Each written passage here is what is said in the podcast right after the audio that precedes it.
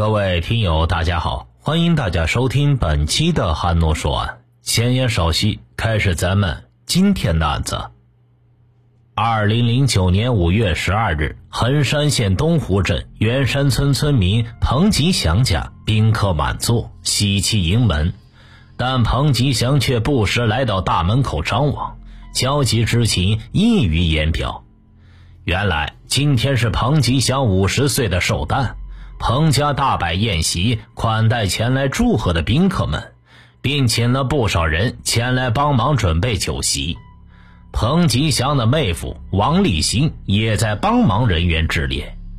前天晚上还答应的好好的，说第二天清早就过来帮忙。可是早餐都快开席了，王立新还不见踪影，怎么不令彭吉祥焦急万分呢？直到下午，前来祝贺的宾客都陆续离去，还是没有看到王立新的影子。彭吉祥感觉有些不对，王立新是自己的亲妹夫，就是不来帮忙，也应该过来吃酒啊，怎么会一整天不见影子呢？彭吉祥将心里的疑虑说出，大家都觉得十分的蹊跷，于是立即展开了寻找。十三日中午的两点三十分，当王的亲友寻找到元山村团结组已故村民邵树平废弃的老屋厨房里，终于发现了失踪近两天的王立新。他已死去多时，尸体已经开始腐败。村民们马上报案。接到报案后，横山县公安局副局长陈富忠、刑侦大队长符志敏。带领刑警人员赶到现场，先期赶到现场的东湖派出所民警已经将现场进行了保护。东湖派出所副所长李府进行了简单的情况汇报后，副局长陈富忠当即指挥开展现场调查和现场访问，并向各级领导做了汇报。领导回复指示立即成立专案组，一定要全力以赴攻破此案。为全县社会治安整治行动打响最为精彩的第一枪。现场是已故村民邵树平废弃多年的老屋，屋内门窗保持完好，并无任何撬压的痕迹。房子西侧的墙壁已经倒塌，可以直接入到室内。王立新的尸体位于老夫的厨房内，头部、颈部和背部共有二十处创口。初步确定系他人用锐器砍杀而死，尸体旁边的地面上有明显的刮擦痕迹。经过仔细勘查，确定为尸体与地面摩擦而成。沿擦痕迹搜索，一直延伸的房子北面有机井的路上，沿机井路前行不远，痕迹却突然消失。经过现场勘查，侦查人员一致认为邵树平的老屋只是一个抛尸现场。第一现场究竟在哪里呢？民警来到王立新的家，发现室内的摆设完好，没有任何可疑痕迹。再对室外进行检查，在王立新住宅前坪的西头小道草丛里，找到一滩基本褪色的血迹，以及一些毛发和头皮组织。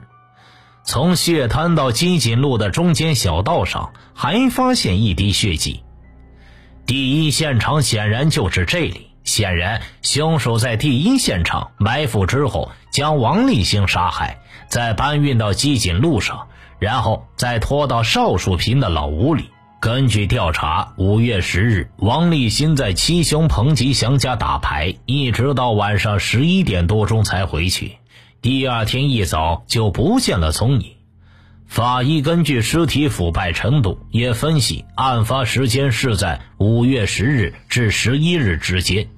由此可见，王立新很可能是在彭吉祥家回来之后就遇害了。那么，凶手可能就早已是预先埋伏在王立新的家里。也就是说，凶手杀害王立新是早有预谋的。围绕受害人王立新及其妻子彭金娥的社会关系、受害人遇害前的活动轨迹进行调查，呈现出三个可疑对象：一是本村村民邵某某，此人是已故村民邵树平的哥哥，曾怀疑邵树平之死与王立新有关系；与受害人积怨很深，很可能是为了报复而杀死王立新的。第二个是唐某某，此人是受害人妻子彭金娥的情夫，为了达到独占彭金娥的目的，也有可能将王立新杀死。第三个是王兆年，此人是受害人王立新的亲哥哥，曾与彭金娥有十五年的不正当男女关系。王立新曾多次扬言要杀死王兆年，有可能是他先发制人，杀死王立新，既解除后顾之忧，又可达到继续占有彭金娥的目的。通过调查，邵某某与唐某某都没有作案时间，侦查的重点就放到了受害人的哥哥王兆年身上，但是。王兆年长期在广东花都打工，很少回家。对王兆年的家人和邻居进行调查，都反映王兆年在案发时候并没有回来。但刑侦大队长符志敏分析认为，王兆年虽然长期在外打工，但是花都距离衡山只有七个小时车程，不会排除王兆年有作案的可能性。他凭借着一个老侦查员的敏感以及扎实的工作作风，向局领导请示报告后，福大队长立即派出一个调查组赶赴广东进行调查。五月十四日凌晨六点，调查小组连夜驱车赶到花都，厂里反映王兆年已回家奔丧去了，之前一直在厂里边上班，并没有外出。既然如此，王兆年就没有作案时间，线索就此中断，侦查也陷入了僵局。专案组并没有就此气馁，而是扩大范围展开调查。功夫不负苦心人呐！当民警来到距现场约两公里的原山村一组调查的时候，意外的发现了一条重要线索。五月十日晚上八点多钟。该组村民周某在东四公路上见到过王兆年。若真是如此，为什么王兆年的家人和邻居都没有发现他回来？而且厂里也反映他并没有离场。专案组立即采取两条措施：一是继续对周围进行调查；一是将情况通报给花都调查组，要求他们务必查清王兆年在案发时间的去向。调查组继续进入王兆年所在的工厂进行调查，他们意外地发现，王兆年确实于五月十日、十一日请假，五月十二日才回厂上班。之前因为请假条还没有交到厂部，因而得出没有离厂的结论。两条线索的吻合，让专案组的侦查员精神为之一振。王兆年请假离厂，秘密回家，就连家人和邻居都没有发现，他是行踪诡秘呀！王兆年作案杀人的嫌疑立即直线上升了。五月十四日晚上八点，东湖园山村王某向办案组反映，称王兆年逃回来了，正在他家索要食物。办案民警示意其要注意自身安全的前提下，先稳住犯罪嫌疑人，同时安排村支书去王海兰家查探情况，随后立即调集警力赶赴东湖。不料，就在村支书敲门的时候，谨慎而狡猾的王兆年从王海兰家的后门溜进了茫茫大山之中。刑侦大队办案人员赶赴东湖后，在当地乡镇村组干部的配合之下，对王兆年所有的社会关系再次布控，并且在东湖、白果、南岳山等地设卡堵截，直至十五日早上，犯罪嫌疑人始终没有露面。专案组立即将案情向市局刑侦支队、刑纪支队汇报。请求市局给予技术和警力支援。五月十五日上午，刑纪支队反馈王兆年可能在白果镇和平村附近活动。副局长陈富忠立即带领大队长符志敏、二中队民警罗海红、谭艳科、李春赶赴白果调查，发现王兆年在白果有一情妇周某，但是周某不在家，线索似乎中断了。然而，侦查员们并不气馁，对白果镇所有的旅社进行了清查，对出入白果的所有公交车、出租车、摩的进行检查并布控。所有侦查员都相信王兆年这条鱼不可能逃出上百民警、上万群众布下的大网。五月十五日下午三点，侦查员获得重要线索：王兆年与其妹王玉梅联系过，要求王玉梅为其送衣服和食物。大队长符志敏当即向局长政委汇报。副县长、公安局长陈俊华指示，要好好利用这次机会，制定严密的抓捕计划，并立即召集专案组主要成员召开案件碰头会。大家一致认为，王兆年在五月十日作案后，仍旧外逃至广州，自认为天衣无缝。公安机关介入侦查后，王兆年在邻居亲友中矢口否认是其作案，仍抱有侥幸心理。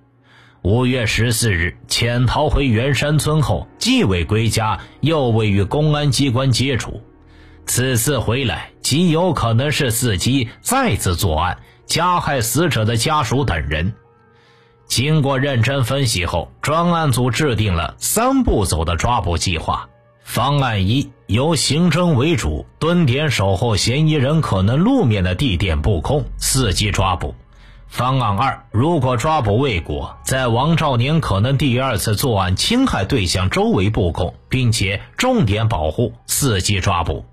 方案三：如前两个方案仍未见效，组织全局民警集结待命，天亮后对王兆年可能藏身的山头进行搜捕，如必要时候请求刑侦支队的警犬支援。方案既定，专案组指挥部立即安排部署，各方警力到位。副县长、公安局长陈俊华、政委王桂芳靠前指挥，坐镇东湖镇木山桥。此时时针已经指向了凌晨两点多。虽然大雨瓢泼，但所有的侦查员得知局长政委亲临现场指挥调度后，精神振奋，信心倍增。此时。狡猾的王兆年虽然已经感觉到了自己的困境，但仍做困兽斗，利用自己对地形的熟悉和夜色的掩饰，侥幸地逃过了侦查人员的围捕，更没有去惊扰周某、彭金娥。第一、二个方案都失败了，指挥部决定实施第三个方案，并指示尽量做好王兆年妹妹王玉梅以及其亲友配合公安机关的追捕工作。五月十六日上午六点，在市公安局相关警种的大力支持下，在当地乡镇干部大力协助和参与下，县公安局从各个单位调集警力一百余人，功臣若干小组开始搜捕和卡点围堵工作。十个小时后，各小组反馈均未发现嫌疑人的踪迹。一个大活人，难道蒸发了不成？就在案件陷入绝境之际，公安机关掌握了王兆年与王玉梅、郭延珍见面的重大信息。一切安排妥当后，专案组各警种进入埋伏地点。五月十六日下午五点，在东湖盐渡村一山头下，将王兆年一举擒获。此时的王兆年因为数天的逃亡，饥寒交迫，全然没了反抗的力气。只有束手就擒。之后，经刑侦大队侦查人员审讯，王兆年基本交代了自己杀害亲弟弟王立新的犯罪事实。原来呀，王兆年称自己与弟媳彭金娥有十五年的不正当关系，儿子也是因为此事自杀的，妻子与其离婚，导致自己家庭破裂。一切都是因为彭金娥所致，而且彭金娥最近又有了一个相好的，所以他想要报复彭金娥。正好这段时间，王立新、彭金娥多次发短信刺激他，促使萌生报复的念头。五月十二日是彭金娥哥哥五十大寿，王兆年估计王立新一定会回家。所以特意请假从广东赶回来实施他的报复计划。五月十日晚，王兆年秘密潜回王立新家附近，趁自家父母睡觉后，在其厨房偷了一把菜刀，并且躲藏起来。晚上十一点，王立新从彭家打牌回来，进屋里睡觉时没有关灯。到了午夜十二点四十分，王兆年窜至王立新家电表处，将电线弄断，导致断电。王立新不明所以，打开大门前去查看，被守候已久的王兆年拿着菜刀劈头盖脸的就是一顿猛砍。王立新应声倒地，之后又艰难地爬起来，朝前面水田跑，一头栽在水田里边，便没有了动静王兆年这才脱了鞋，走进水田，确认王立新已经死亡后，便将其尸体拖至两百米开外的邵家老宅内藏匿，然后立即走路至公路上，天亮后坐公共汽车到了衡山。然后乘火车去了广东。五月十三日，王立新尸体被发现后，亲属打电话通知王兆年，并质问他是不是他干的。王兆年当时便矢口否认。之后据其交代，他遗失的目的主要是想要嫁祸给积怨已久的邵家。在得知尸体被发现后，他立即赶回来的目的也是为了澄清自己的犯罪嫌疑。但是回东湖后，又害怕正面接触公安机关，所以四处逃窜。第一次逃脱后，他躲在暗处，警方在明处，他时刻都想着如何反侦查，怎样与警察们周旋。然而啊，再狡猾的猎物都逃脱不了猎人的火眼金睛，最后等待他的将是法律的严惩。